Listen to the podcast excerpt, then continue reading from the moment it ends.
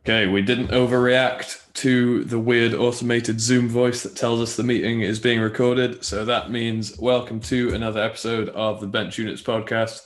My name is Mark, as it typically is. I am joined by James. We don't have a guest this week because we feel like we've had a lot of guests lately, and primarily this podcast is about indulging ourselves. And speaking of indulging ourselves, James has some not so secret anymore news, but I'm going to throw to him now, and he's going to take us through a recent life update of his. How's it going, man?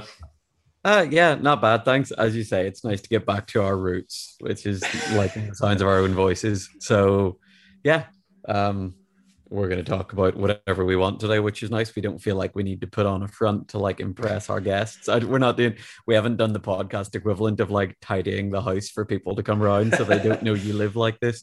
But yeah, pretty good. Uh, as you alluded to, it's kind of out in the world now, obviously, but I'm no longer playing for a Connie Gran Canaria next year.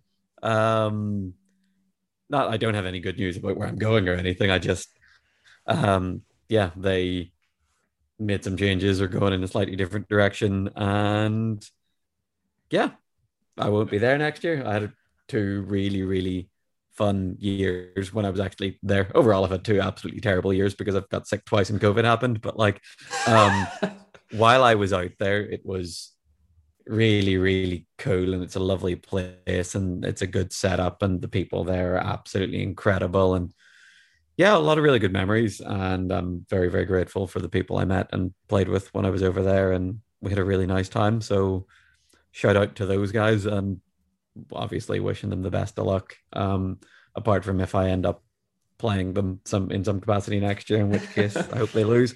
But yeah, good group of guys out there and girls. And yeah, wish them all the best. And obviously disappointed to not be going back there, but good things come to an end apparently. So uh, bad things happen. Uh, so yeah, um, no, it's not. Yeah, it's it is what it is, man. I'm just kind of yeah.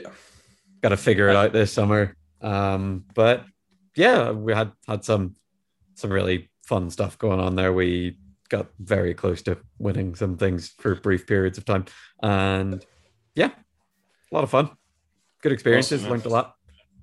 And you kind of alluded to it a little bit there, but you're obviously, I think you're fair to say you're at the stage of planning what your next move is at this point. So while I won't press you for any concrete details, um, in case you got anything cool going on behind the scenes, do you? This is probably a good chance for anyone who listens and maybe hasn't done this before, but I think in different capacities, maybe this is your first time doing it actually, but the kind of grind of figuring out where you're going to place yourself next season is pretty nuts and feels like you're on a helter skelter. So, how's all that going currently? Slash, do you want to turn this bit of the podcast into an advert for any clubs that might be listening? Uh, yeah, get at me. No, I don't know if team presidents listen to this podcast. God, God love them. If they do, they're probably the, that's probably the list of teams that isn't going to get in touch. But um, yeah, uh, no, I don't have anything concrete. Um, the way people get out there is either they stick their name on a list or they chat to their friends that are already on teams or play well and other team coaches get in touch with you and see what you're doing next season. And I'm kind of just putting feelers out there, chatting to people and trying to figure it all out. Um, as I say, um, yeah, free agent. Um, imagine if being on a podcast and being like, get at me was actually how it how it worked. Um, we got enough listeners but, now. So, someone must ha- someone must be listening who's like, hey, I know a team that could benefit from having this guy around, even if it's they're not in a position of power. I'm sure we could. Obviously, not that I'm saying you would struggle to get anywhere off your own back, but like I imagine we have enough of a small network now that word would get around if it hasn't done already. Ah, God knows that's not what this is about. This no, isn't. No, I'm saying like this isn't. This podcast isn't a force for for evil, and it's not even a force for good. It's just barely a force. Uh, I'm just yeah. here to talk to myself. But yeah, don't know where I'll be next year. Looking forward to finding out. Is basically yeah. basically the crack. Well, when you find out, we'll um, make sure we get an episode in about it because if I remember correctly, two years ago when you ended up at Gran Canaria, we didn't even get the exclusive on it on our own podcast. So we'll be doing things a whole lot better this time around. That's how good Dylan Cummings is. He got the exclusive about my own thing. Um, yeah, shout out to Dylan. Yeah, cool. Right, shall we get into gear because we've basically missed out through well not missed out because we've had good episodes featuring guests. If you haven't listened to the um, the duo of Albacete episodes recently, go back and check those out. Uh, we've not covered NBA any, any NBA stuff for a while, apart from Ben eulogizing Dallas to great extent. So, shall we touch on what's going on playoff side since we last checked in? Yeah, let's do it. Um, have you got some eulogizing to do about your Denver Nuggets? I have. Um, okay. We we yeah. talked yesterday privately about whether Mark could dedicate the entire four hours we have planned left this month to the Denver Nuggets season, and I think you could do it. You think so too? I think I could. I won't because if there's one thing to make sure we don't get listeners, that will be it. Um, yeah, it's tough, man. I was post Aaron Gordon trade and post nine game winning streak or whatever it was for Denver, I was 100% convinced that I was picking Denver to win the title over anybody. Um, and it hasn't happened due to injuries and Phoenix peaking at the right time and having possibly the highest peak of anyone all year up to this point. Phoenix um, being about that life. Yeah. Um, and for all the talk there's been, as kind of a lot of established guys have been knocked out in the first round. There's been a lot of, is this the season that the NBA sees the changing of the guard? But I think I can push back on that because it's death taxes and Jae Crowder and Torrey Craig making the conference finals in back to back years. So. Yeah, Jae Crowder leading a team to the playoffs in back to back years is fun. I remember talking about Jae Crowder at the time um, when we were talking about Miami's chances, and I was like, the problem is Trevor Ariza is not Jae Crowder, and also the problem is for the Suns is that Jae Crowder is not last year's bubble Jay Crowder. He shot like fifty percent on threes. It felt like, and it feels like he's doing it again. And I don't know whether you just like get this weird intangible fifteen percent bump in important games by just not caring at all about yeah, stuff but... like that. But I wonder if he does because it seems to be like every shot that it's like, ah, we really need this to go in. He's like, yeah, don't worry about it. I literally couldn't care less. Like, yeah, I think the real tough guy thing, and I don't know. I love it. I love it so much, but I don't yeah. really get it because he's not that great. Being not scared of the outcomes, it, it's like the same thing. Dropping back to Denver very briefly, it must be like the same thing Austin Rivers has, except it seems to work for Jae Crowder. Because Austin Rivers, you would think he'd never played against any other NBA players before, because he seems to play with no knowledge that he's like at best a good backup point guard. And he's yeah. like, "Hey, Jokic, give it here. I'll run the offense on these ones." Um, but yeah, the Jae Crowder thing. I wonder if he has a secret facility that is out outside of just hitting threes, because as far as I can tell every team he joins in the last year or so, he seems to provide a bump come playoff time to his starting center, who turns into a beast because it was Bam last year, and now DeAndre Ayton's getting this year's Bam, not quite superstar, but oh man, this guy's the real deal turn. Yeah, like I think the credit for that's obviously going to go to Chris Paul, as maybe it should, but it's a lot more fun to accredit it to yeah. Jae Crowder. Also, I'm wrong. Jae Crowder shot 38.9% from three all year, and in the playoffs, he's shooting 38.2. So it's like almost identical. So he hasn't actually been that much better. It's he's just been pretty good all year, but I haven't cared as much apparently. Yeah. So me doing this research and redacting my statement immediately after I say it is almost as good as me having looked this up before I said it, but we're getting there. It is, but the feedback loop is closing in our defense, we didn't come on here knowing what we were going to talk about, so we can't be expected to research beforehand. Um, no. Yeah. well, the... even if we even if we could be expected to, we're not. So yeah. don't expect it. That's a fair point. Um, yeah, I think the the Denver thing is tough because they're obviously with the injuries really sapped them with Jamal Murray, and I think they're still pretty good while being injured, but they came up against Phoenix, who affect effectively the question of the whole playoffs was can Jokic keep being this good and can MPJ step up enough to be the second guy? And Phoenix's two best defenders play the equivalent positions, I think, and they were probably the one team left that can guard Denver's best two guys straight up. Like Ayton against Jokic was awesome. And yeah, I think, sorry, go. On. I think that's the thing with Ayton and Jokic, where it's like you've got the MVP on your team, and the third best player on the team you're playing kind of played your MVP.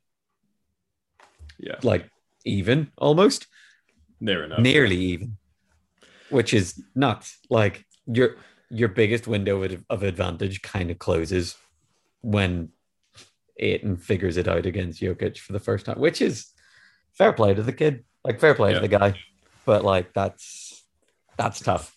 You, uh, you your your whole your whole thing is we have a chance if Jokic comes out here and absolutely just smashes it and then draws double teams and then we need to start helping lots. But nah.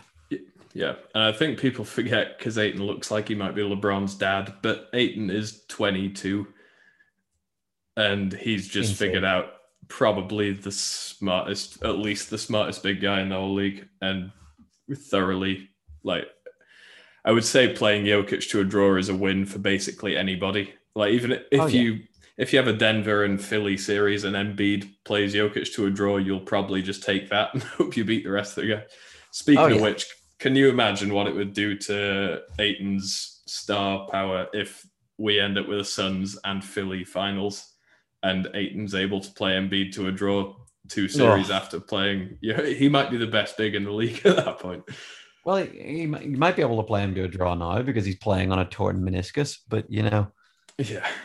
There we go. Speaking of which, did you see the Philly and Atlanta game from last night? Game four. Yes. Pretty rough. yeah. I although like that's the thing, like Embiid's obviously just hurt at this stage now. Like they had a layup to win the game and he just couldn't get off the floor. Like yeah. blew a layup because he just doesn't have any lift because his knee's knackered. And it's like just there's an overarching theme in this playoffs where it's like me predicting the next four games of, for each team are based on on like will this guy be back on time or not? Like it went from oh my god brooklyn are just absolutely like so no brooklyn lost james harden 15 seconds into the first game and then it didn't matter. And now they've lost Kyrie as well. So they went from two up to two to to now like KD might need to have 50 for them they're to have now, any chance. They're now in a best of three series against a team that's just got two straight wins and they're missing their second and third best player. like it, yeah, it seems ridiculous that the Nets season would be this um, would be this kind of fragile at this point. But I also like I felt when Jamal Murray got injured for Denver, I felt like I'd been punched in the stomach for like three days solidly because I was so wounded about it. But yeah.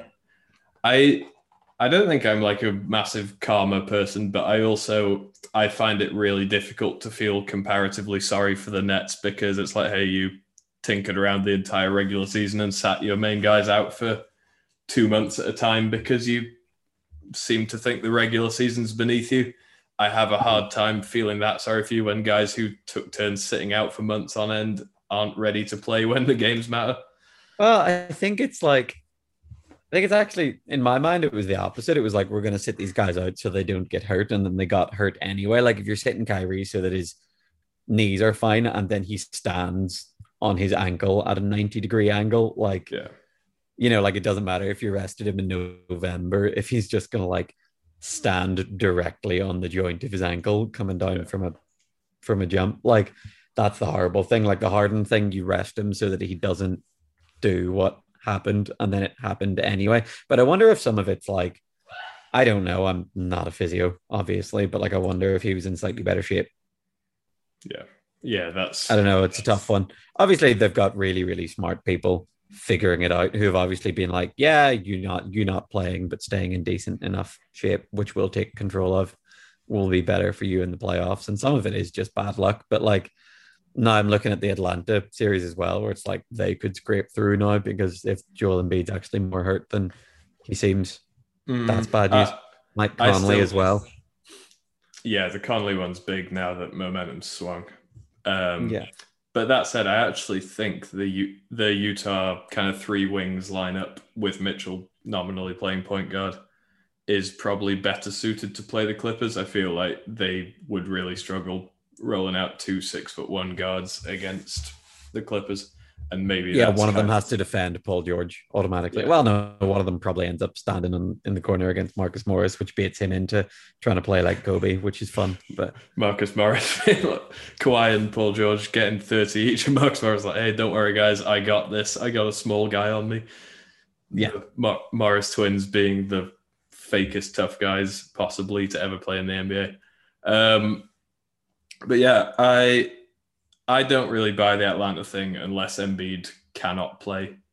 Um, just because I know they're it's an even series now at 2 2, but there's an element of Embiid was four from 21 last night, right? He had 17 points and 21 rebounds, which is kind of nuts considering he couldn't jump. Um, but Embiid was four from 21. Capela, who's been guarding him this entire time, had a double double himself and was still a minus five. And it's like if Joel Embiid's getting up 20 shots, making four of them, and your starting center's still getting played off the floor by him, so they have to play Danilo Gallinari to space things out. I think you would have to have Embiid running at like 10% for the rest of the series for Atlanta to actually pull it out or not playing at all, which I don't think is going to happen. Yeah, yeah, like they can still figure it out with like Ben Simmons, Tobias Harris has been great, and yeah, the Tobias Harris is like in that perfect spot against a team that's under equipped, where it's like, hey, if you go down the line, someone who isn't able to stop him is going to have to try and stop him. Whereas if you come up against any real team, like if they get to Milwaukee, he's not going to look any good at all. But like, Especially it's just with... like they don't have enough guys that are his height to figure it out. Yeah, they don't. And if they get to Milwaukee, and PJ Tucker's going to be coming into that series still freshly drenched in Kevin Durant's blood from the number of times he's. The, that game four was ridiculous, man. It felt like they should have had like a mobile steel cage just like encasing the two of them and rolling around on the floor with, like, PJ Tucker was doing. I it felt so like a wrestling match. I was literally amazed he didn't pick up one of the chairs off the sideline and start like beating him with it when the referee wasn't looking. It was what ridiculous. I wouldn't be surprised to see is like there's been a lot of stuff posted. Obviously, the, the Brooklyn Nets have put some of it out there, but like teams do this all the time about how how like loose the refs are refing it, and I could see them going back to Brooklyn now and just PJ Tucker yeah. having four fouls in for three minutes. Yeah, like, yeah. yeah, there's a very good chance that happens. I hope it. Do- I also think the Nets might be depleted enough now that they just they can take PJ's physicality off a little bit and they just double team Kevin Durant religiously and that, yeah. like, that's what that's what I'd do if I was coaching Milwaukee. I'd, you can legitimately afford a Giannis and PJ double team of Kevin Durant, which not many things slow down Kevin Durant, but that might be one of them. Yeah. Oh yeah. That's the thing. Like, if you get the ball out of Kevin Durant's hands and those two other stars aren't playing, you're really being like, hey, Joe Harris, are you going to finally have a really good game in this series? And like, he might. And that's the thing. Like, if you go, it's like you, you you don't actually ever have a game plan that's guaranteed to win you the game. If, if you're just like, okay, so we're going to help as much as we can towards uh, Kevin Durant, but we're going to try and not help off Joe Harris because he's a dangerous man, and he still can go off. Like, and if he has a mad game and you lose, like, okay, yeah. whatever.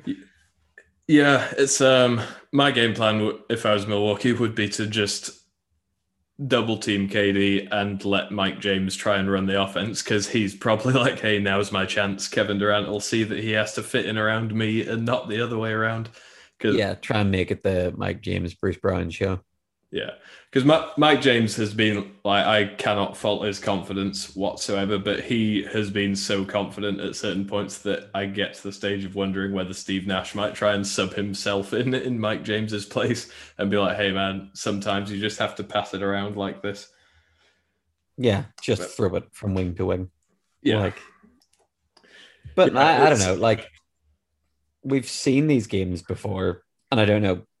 Kevin Durant's a lot older than the last time I think we saw. Well, a couple of years older, and, and an injury past the last time we saw it. But like, wouldn't like we've seen him be like, oh, what you need me to have 47, 12, and six? Okay, cool. But yeah. I don't know if he's done that against the team as defensively well equipped to deal with him as Milwaukee. Yeah, it's um it's a tough one. I think of it, I think it's already been ruled that Harden and Kyrie are out for at least game five. So yeah, I wouldn't I wouldn't be surprised if the Bucks basically must be looking at each other and being like, we just have to win this one, and then we'll get one in the last two. Like the last thing I would want if I was the Bucks was to let Kevin Durant go supernova in game five and yeah. get up three two with potentially one of, or both of Harden and Kyrie coming back. Yeah. Do you think it's just a case of like Steve Nash is like, we like we just need one. We just need this. Yeah. Like we come out strong here, and like next quarter wins the game. Yeah, it probably is that. It's um yeah, I have been kind of anti Nets since the whole thing came together. Not particularly because I disagree. I think loads of people like, oh, it's not fair they get that many good players on the same team. I don't agree with that because they've just made the roster work better than most teams have, and they've reaped the benefits in being able to get Blake Griffin and then obviously Aldridge, who can't play anymore. And they seem to be the only NBA team who realized they could basically rent Mike James from Russia and that he's a good NBA player who some teams could benefit from. Yeah, I saw um, them being like, people being like, "What do you mean? Like, how can you how can you do this?" And you're like, "Hey, this has been available." Like, yeah, yeah, thing. Yeah, um, but yeah, I mainly take exception to. I like Kevin Durant's game. I don't particularly like anything else about Kevin Durant. Um, and I really didn't like the whole thing that they set up. It was obviously him and Kyrie signing there a couple of off seasons ago and played like nine games together to see if it would work. And it's like, hey, we think we should get James Harden in as well. It's like you're the guy who hated being on a super team in Golden State, and now you're going to claim that it's okay because this one is yours, even though you didn't play the entire first year and the team was operating without you anyway. Um, and Kyrie had that press conference where he said that nobody had, you know, no one appreciated the vision that him and KD had had in putting this team together. And it's like, man, nobody is giving you any extra credit for being like, hey, we're two top 10 to 15 players. We could go to the same team, get yeah. rid of the coach we want, and then pull in a. That's not a vision. That is like formula for making a good basketball team. You've not reinvented the wheel there. Um, and yeah, I they're just a weird collection of guys who I find it very difficult to like. And I was mainly hoping that the Lakers would stay in expressly for the purposes of being the team with the best shot to beat the Nets. And now the Lakers are out. So I'm just hoping the Nets don't roll through everybody else because I think it's bad for the NBA overall if a team put together like this is the champion. Like, I'm prepared to be argued with on that, but I think it sucks. Yeah. I, I, I don't know. Like, I don't really have any strong opinions on who I want to be the champion, apart from the fact that I thought the Nets would be, and I want to be correct. But what I would love is like the east side of the bracket to be like, ah, just what we thought, either Brooklyn or Milwaukee against Philadelphia, and in the west to be Phoenix against Utah. Like, yeah. that's just really funny to me, being like these two absolute titans on one side out of a possible three. Um, whoever scrapes through between the Bucks and the Nets versus Philly, who are hopefully going to figure it out. And then the other end to be like, what do you mean it's them two? Like the Battle of LA is happening somewhere in Cancun, and these guys are just figuring it out. Like, because Yeah. Phoenix and Utah is an unbelievable series of like really smart players who are well coached, trying to adjust. Yeah. I think that the Phoenix and Utah potential Western Conference finals actually gives it pushes back on what I think's been the theme for the last few years, where it's like the regular season and the playoffs are two completely different sports virtually. And I think Yeah. because that's been the case for the last few years, especially with like Milwaukee, who have been good in the regular season and not good in the playoffs.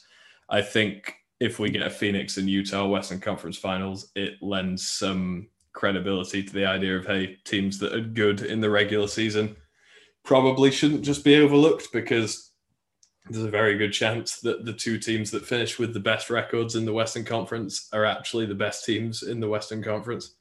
As mind blowing as that sounds to say.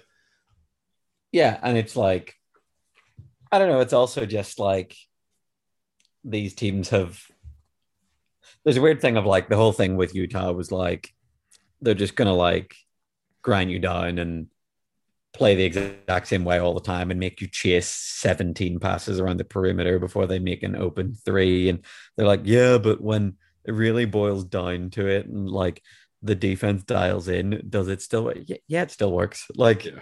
they make enough threes. Like it's not like the whole thing was like random guys who made threes, and now it's like no 40% three point shooters are making threes. Like that's the difference. Yeah, and I think the um, people kind of gave Donovan Mitchell almost what's become the Giannis treatment at this point, where like, oh, can he create shots in the playoffs? And it's like they get the pick and roll on every possession, like regardless of how tight the game is or how you know the pressures around the shot clock or whether you're switching or not, they're still running a Rudy Gobert, Donovan Mitchell pick and roll, and they're still putting you into a rot. There's almost nothing you can do to get out of rotation against them. So at that point, it doesn't matter a huge amount whether they can create isolation shots because they've proven they don't need to. Yeah, the only thing that's happened, like in the games that LA have won, there's been a bit more okay, like we're going to switch this flat out, and worst case scenario, we're going to stick with Marcus Morris defending Donovan Mitchell in one on ones, and like doing that for seven games is hard work, but like I almost think, think that if they can get through the Clippers here, it's an easier task against the Suns because they're not going to take Ayton off the floor. Yeah. And if they do, he's going to be matched up on Frank Kaminsky or Dario Saric, which is once again also quite an easy thing to do. So I think Donovan Mitchell will get whatever he wants in the next series, but it's just can you get through two more games of Kawhi deciding that he wants to win and being like, I'm going to do whatever. Yeah, they. I think the Kawhi thing is like if you're ever on your laptop and you just have to, if you're not plugged in or whatever, and it's like, do you want to switch to battery saving mode? Yes. Knock it back, and laptop kind of slows down for a bit. And I wonder if the Clippers have that equivalent switch with Kawhi, where they're like, okay, performance mode, make things work quickly and effectively, and Kawhi's like, re- register, away we go. Yeah. Like I wonder because he's getting a bit older now. I wonder if he does the same thing as like my laptop yesterday. I forgot that I left Zoom open, and apparently that's hard work for my laptop because it sounded like it was about to take off. I wonder if that happens when Kawhi gets into a fourth quarter and they're putting a lot of stress on him. He's defending Donovan Mitchell on one end and running pick and rolls and running ISOs on the other end. You just hear him like whirring in the background when he's in timeouts because God, it must be hard. And it's like there's a weird thing of like we don't want to make him do all of this until he has to. And you're like, yeah, but just make him do it four times from the beginning instead of making him not do Yeah. it and then being like, oh, yeah, like you should have learned last time. Two Yeah. games in, two games in, this young guy who was busting everyone else who tried to defend him, you put Kawhi on him, Kawhi figured it out and slowed him down. Like, Yeah. and then you were like, hmm, this guy's worse than Doncic. Should we do the same thing? Uh, I think he, he is.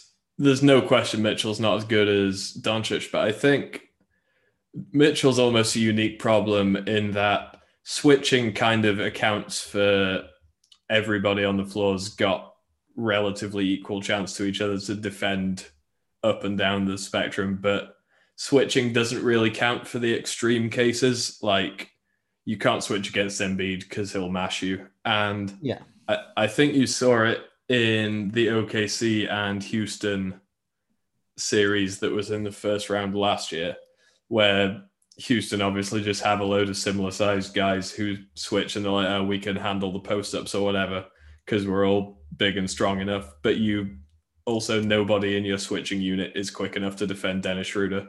And Donovan Mitchell's almost like a, he's obviously a million times better than Dennis Schroeder, but that's like kind of the model where, yeah, you might all be equally um, kind of balanced in who you can guard, but it probably doesn't cater for either extreme end of the spectrum, speed or size wise.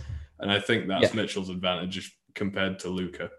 Yeah, if you have one attribute that's off the charts, yeah, like doesn't matter if this guy's like same height as you and blah blah blah, but like, yeah, doesn't really matter. It's the thing of like these guys that are the same height as Luka trying to defend him and being like, this guy's just putting me in the basket. That's completely yeah. insane. Or like when you try and match up with Kawhi or LeBron, and it's like you can either be as fast or as strong as one of these guys, and you, very rarely can you be both. It's like, yeah, yeah, you need to find a sort of. If you had someone who had that mix of those two things, he'd probably be Donovan Mitchell. Like he'd be as good. yeah, I don't know. It's it's really really really refreshing to see one side of the bracket being like young guys who the question mark over them was like, ah, will this really work? Can they figure this out in the highest level? And being like, yeah. One of them being because Utah had this long term, they haven't really changed a whole lot. They play the same way, but it was like, it's going to work. Trust me, it's going to work. If it comes together, it'll work. And it actually is coming together. And the other team in Phoenix being like, we have a group of young guys that if they had a bit of experience and know how they'd be able to put a good run together. And then you had Chris Paul being like, he has the experience and know how. If you can just stay healthy and be surrounded by the right guys, I think he can really help a team. And you put both of those together, like he's doing what he did with Oklahoma, but instead of bringing a team from a zero to a five, he's bringing them from a five to a ten, and it's yeah, really think, really fun to see.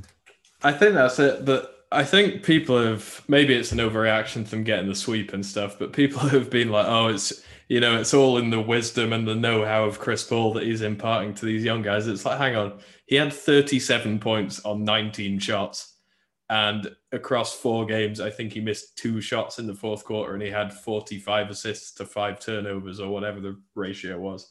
And it's like you can't. Yeah people are almost talking about um, Paul's kind of intangible impacts as if he's Udonis Haslem, and it's like he's he's getting like legit all star production himself in the Denver series at least, and he managed to completely control the last three games of the Lakers series, even though he was playing with one shoulder and one arm basically bandaged behind his back. Yeah, uh, it's like that. Please while I appreciate he does bring all the intangibles, don't reduce it to that's what he is because, like, if that was the case, they could pull Andre Miller out of retirement. Yeah, yeah. I don't know, just Chris Paul for like three or four years of people being like, I don't know, like he's he's getting older, but he's still got the know-how, and he's like, yeah, I can also get wherever I want when it matters. Still, like, have you seen the seen the video in I think it was game three against Denver of him on the left wing and Austin Rivers was on the Denver bench behind him and he like pretended to do the crossover that he knew Chris Paul was going to do about half a second before. He like he was just like without a ball in his hands obviously sitting on the bench just going left right left and then did that big snatched crossover step back. Yeah. And like did it it, it was like the Andre Drummond LeBron post up but like uh, the opposite where he was like i can't i can't stop yeah. this guy myself but i know exactly what he's going to do but it's just amazing to see a 36 year 36 or 37 year old six foot one guy be like as long as i get here i'm fine yeah. it's like I the think, i think you're like the circles that you have generous. on court sorry go on so i think you're potentially even being generous with the um six foot one listing there i think he's oh, legitimately yeah. shorter than that yeah it's wild it's just like the like the right elbow on the crossover for him is like when you get to the circle in the middle of the court with NBA Jam and you're able to dunk from like 40 feet out. It's just if he gets here, it's bucket. Like it's it's it's just automatic and it's so much fun to watch. Also, Devin Booker has like taken the leap. Not yeah. even a bit of a leap. Like he is now like a bad, bad man when it actually matters. Yeah. We spoke about this a little bit in our WhatsApp the other night, but Devin Booker is officially my Brandon Roy replacement. Although nobody yes. will ever replace Brandon Roy, and probably no one listening to this really cares a great deal about Brandon Roy, or at least not as much as I did. But yeah, from the factory of if you had to design and 3D print a shooting guard with all the optimal attributes, here's your guy. Brandon Roy was awesome, but obviously injuries cut him down. And yeah, Devin Booker is like the has the Brandon Roy spirit animal thing going on. And yeah, he's wicked. And I think I legitimately now have questions about would you rather have Devin Booker or Donovan Mitchell, which I never had up to this point because I've seen Mitchell do it in the playoffs to some extent prior to this. Yeah, I think that's the thing where I'd always thought the Devin Booker had a bit more of a like a he's a little taller, he's a bit stronger, like he's strong as hell. I think he kind of yeah. like acts a bit softer. Maybe people thought he wasn't, or people maybe I just didn't watch him enough, but like yeah. I always thought he was a bit softer than he is. And man, that guy is a strong, strong man for the size of him. And so he's always had the skill level that if he put it together, I think he's more of a dependable like archetype of a player, but both unbelievable, obviously. Just like but it's it's just been so much fun to see him actually do it because you're kind of just waiting for these guys. And there's so many guys that it's like if they just take a leap by the time they get to this point in their career and it kind of comes and goes and they're 27 and they've never done it. And it's like, yeah, it's just super nice to be like, oh, he's here now. Like it's actually happening. Yeah. The, so we just did the, well, I just brought up the Booker versus Mitchell thing. If we say, for example, that the two of them are exactly even, if we are starting the playoffs today and we have to create a team around one shooting guard, do you take James Harden ahead of either Devin Booker or Donovan Mitchell? Um, is he healthy? Yeah. Let, let, let, us say everybody's healthy. Uh, I think so. I still think he's like okay. It's like the way I would describe it is what you're projecting Donovan Mitchell and um Devin Booker forward yeah. to is like, can they do enough of what James Harden just absolutely gives you all the time, except I don't know in the playoffs. Mm, yeah, except uh, he's he's not shown it yet, but like he's still done more in the playoffs than either of these guys have I, up until up until right now. Like, see, I whichever I, of these teams actually gets all the way.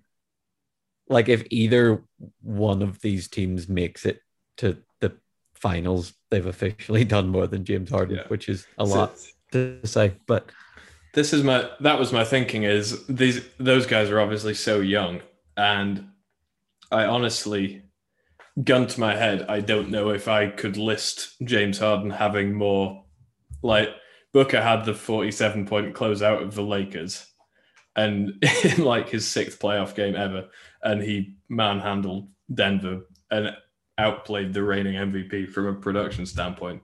Yeah. I don't know if James Harden has more playoff moments than Booker or Mitchell.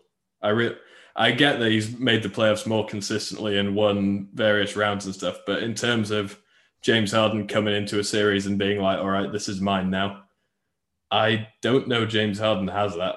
Where I feel like Mitchell had from his very first year, and then Mitchell had obviously the battle with Jamal Murray last year. Yeah. Oh, that was so much fun. Oh man. Yeah. I don't know if James Harden has that. Yeah, well, we haven't seen it all the way, which is the thing. Yeah. But like, I until like as I say, like as soon as one of these guys gets to the finals, it's like okay, they've actually done more in the playoffs, yeah. running a team than James Harden. So then that's the conversation I'll have. But like, I don't know. I just think James Harden is still such like at such an elite level, sort of singularly in terms of being able to be like put the ball in his hands here, give him these pieces, and he'll figure it out. But I don't know. As you say, he's kind of, yeah. fallen short in the playoffs so far. But these guys haven't gotten to where he fell short yet. I don't think. Fair enough. I'll take. That. I don't know. It's it's tough, but yeah, like so, I could see it in a couple of years. Like one of these guys, one of these guys might have a ring in a couple of years, and it's like, oh, okay. Like what yeah. are we? What is what is greatness if not towards winning? Yeah, and I te- you say about Harden having the piece around him or whatever. You can maybe say this is ro- better roster construction on either side, but if we get a Phoenix and Utah Western Conference Finals, I don't see either of those teams missing 27 threes in a row. No, um, no, I don't, I don't know. I don't know if that's the case, but I also don't think they. I I think they're just well, like way better put together. Like yeah, I, I think that's I don't know. Like, could you see put James Harden in either of those teams? Well, you can't put him on Phoenix because him and Chris Paul don't get on.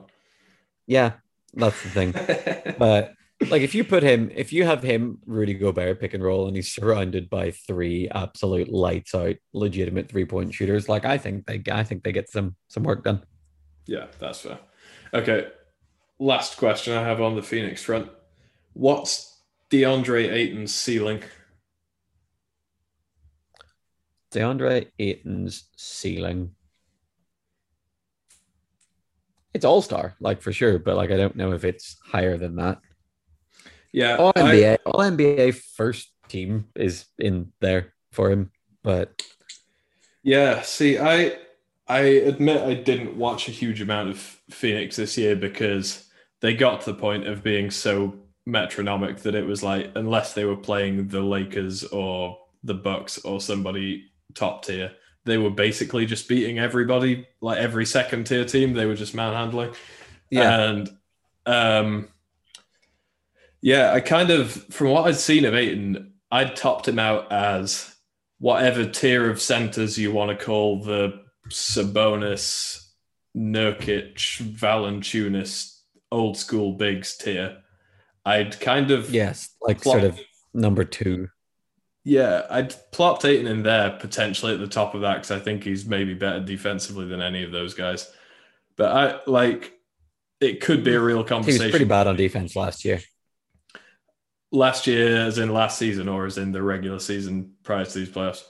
Uh, last season, the start of this season, he's been he's taken a step from maybe the worst defender at the center position in the league to like okay, which Hey, is you- fine, You, honestly. you leave Enes Kanter's title alone. Um, yeah, that's fair. but yeah, I don't know. I I had him kind of maybe fringe all star Sabonis tier, but I think there's going to come a point he could be like a top five center in the league at this point. Probably, I think like considering the jump Bam had, and Bam seems to have come back to earth a little bit. Even if the same thing happens for Ayton, I don't know hundred percent whether I'd rather have Bam than him at this point. Yeah, and I think that's a pretty crazy situation to be in. Um, but yeah, it's I don't know, man. It's interesting. The turnaround on him has been so wild, and considering that he was picked first by Phoenix, and I was at that point, I was like, why? A Luka should have been the top pick in that draft, but I didn't even think um, Ayton was the top big because I thought someone should have taken Jaren Jackson before Ayton ever got off the board looks like I'm wrong so far on that one, and it certainly looks like I'm right on Ayton being better than Marvin Bagley, but I don't feel like I can take too much of a victory lap on that. no, there's there's not a whole lot in that. Um, But- yeah, I don't know. I think if he can kind of move his feet a little bit better on defense, he can have a real impact there because he's massive and he's strong and but he's he's never going to be Rudy Gobert and that's a real obviously not being Rudy Gobert is nothing to to sort of turn your nose up at because no one is but like yeah. he's not like that's the most important position on the floor in terms of how your team defense is going to hold up long term. And that might be an issue unless you surround him with a load of defensive talent. But i think offensively like he's figuring it out slowly but surely. But like could you see him being bam on offense Um, I don't know because I don't. I think as long as he plays with Booker, they don't need that from him, and I they definitely don't while Chris Paul's around. I don't know how long Chris Paul's going to be in Phoenix, so potentially there's some room for growth if they need more playmaking. Um, yeah, I don't know. I think he's I think there's like a real chance that Ayton is what Andre Drummond was always meant to be, which oh yeah sounds ridiculous because it's like, hey man, we're probably not going to throw you the ball in the post a huge amount, but do big man stuff and get yourself easy shots and actually be good at finishing them and don't want to take stupid finger rolls the entire time. Um, yeah. But yeah, I think if we go to put another lens on it, another big who is a former number one as well, who is supremely offensively talented and has amounted to almost zero success. Would you rather have Ayton or Karl-Anthony Towns going forward?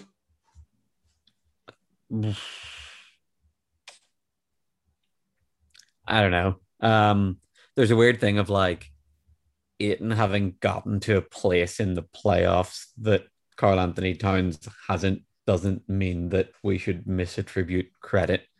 Like he's yeah, still no, I, third in line in terms of people who are actually in charge of getting Phoenix to where they've gotten to. But I think Towns is a more talented player, but so I think I'd probably still go Towns. But I think this is the thing of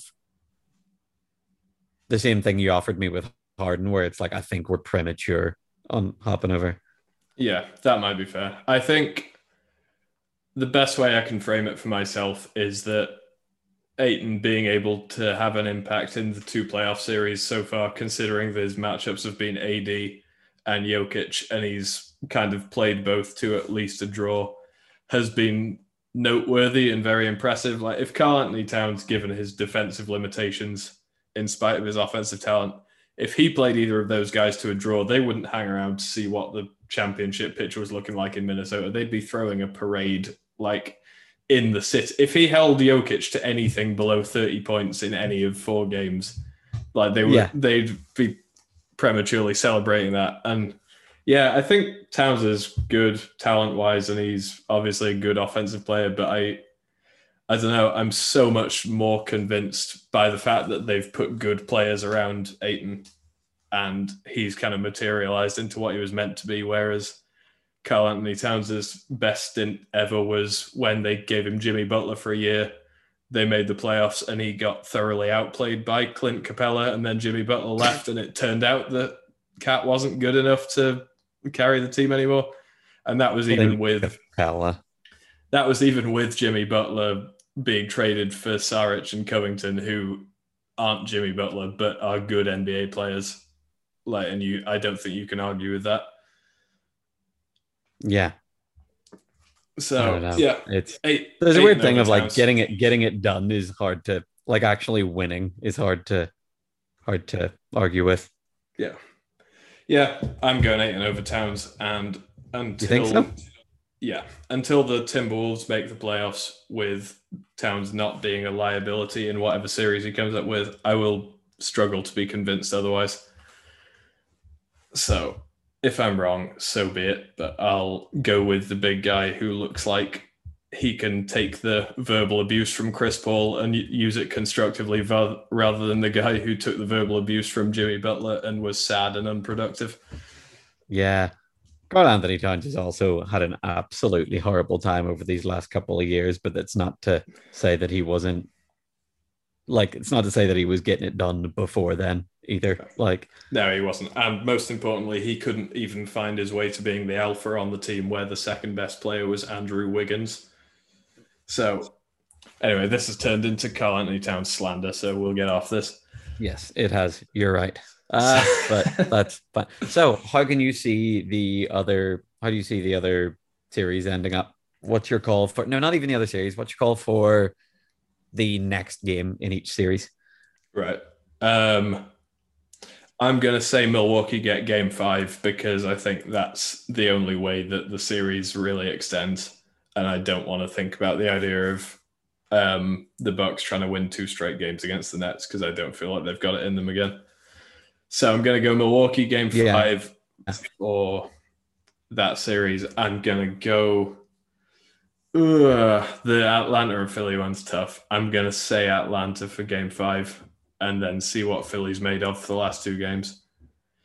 And to yeah. be honest, we've just kind of waxed about how good Utah are, but I think the Clippers have figured them out to some extent. I'm going to go Clippers in game five of that one as well.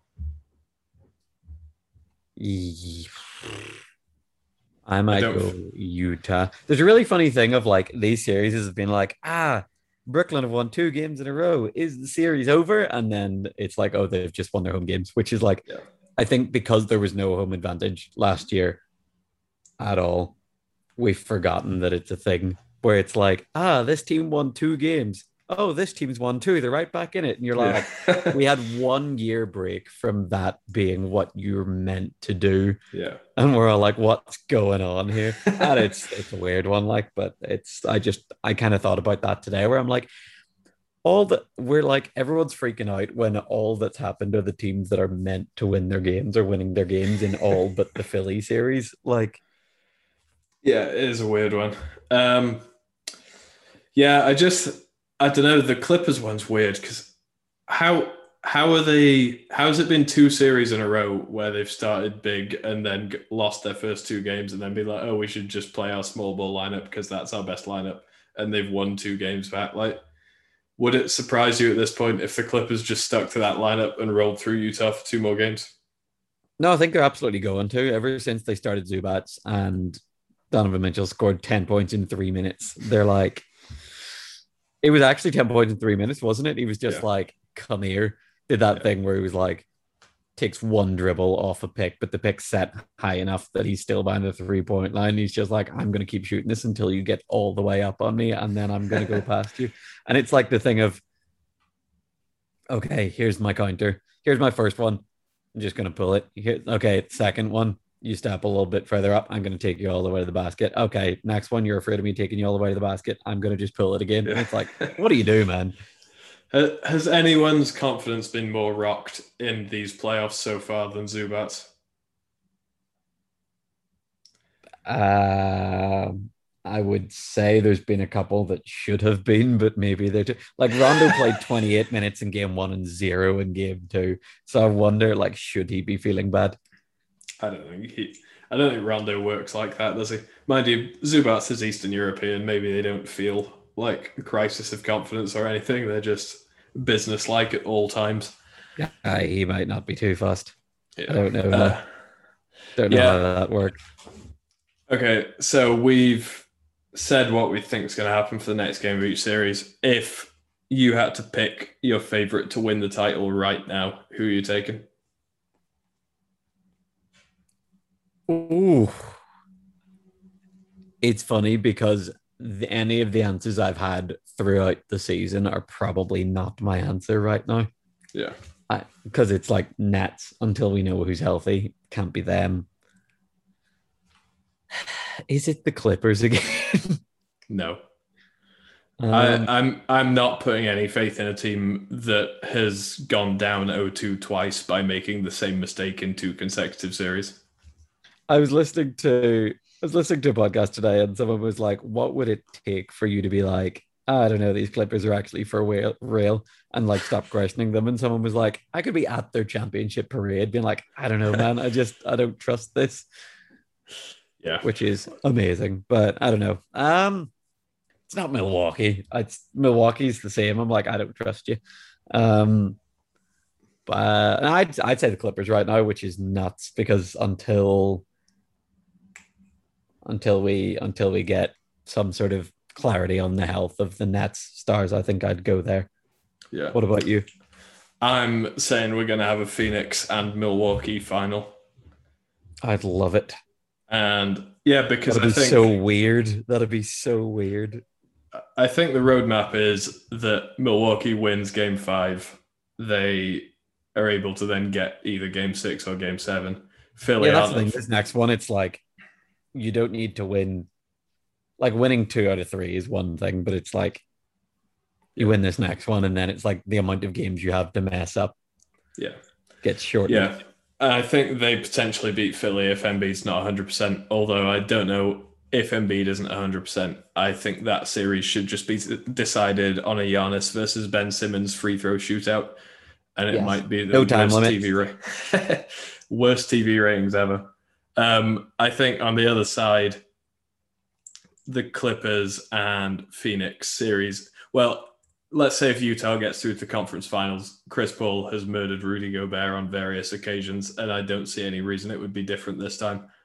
Um, and yeah, if they get the Clippers, the Clippers will go back to starting Zubac again, and Chris Paul will humiliate Zubac for two games, and then they'll be like, "Oh right, we'll go with our small lineup."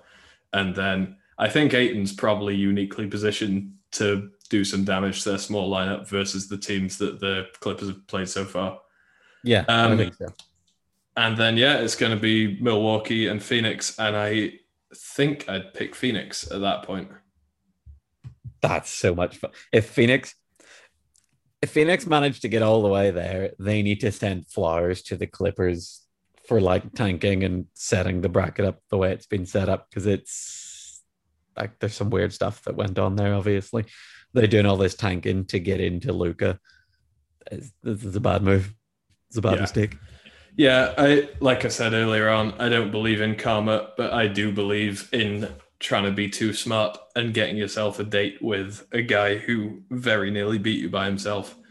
And yeah, and then not know. learning from that, not being like, hey, the only reason we got through this is because we finally put our ex defensive player of the year on their number one guy. Like, Yeah. yeah, it's um it's all a shambles, but I yeah, I think Phoenix have looked like the most convincing team all year, which is we kind of touched on what we said earlier. It's mad that it's taken us up until this point to just accept that they're as good as they've looked for basically the entire season. Yeah.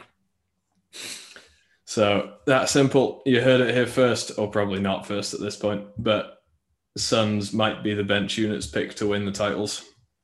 it's so much fun that it's like Phoenix are probably just being like, I don't know, maybe it could happen, you know, and they're gonna just, I don't know, maybe you never know what could happen. It all the way to potentially the finals. I just want to see Phoenix, Utah, Western Conference Finals. That's all I want from this. Like anything else around it can figure itself out. Yeah. Yeah, that's fair. Right, shall we get out of here? I think we've covered everything unless you've got any burning points to make. I don't, never Work. do. So grand, yeah. This was fun. It was nice to kind of just put our NBA thoughts down on record for the first time in a minute. Yeah, it was. So let's get no more guests in for the foreseeable future. Correct, unless we can get someone just off the back of winning an NBA uh, championship. That is true. Oh, actually, we've um, got an agreement with the bench units follower that if the Bucks win in six, they'll be our next guest. So that could well happen. Could happen. You never know. Um, so probably not. I, I, don't, Probably. I don't see it, but I, I'd kind of like it too for the sake of that. yeah, we'll leave it on that tease. Right. Thank All you right. for listening, everybody. Take it easy. Peace Thanks. Bye bye. out. Bye.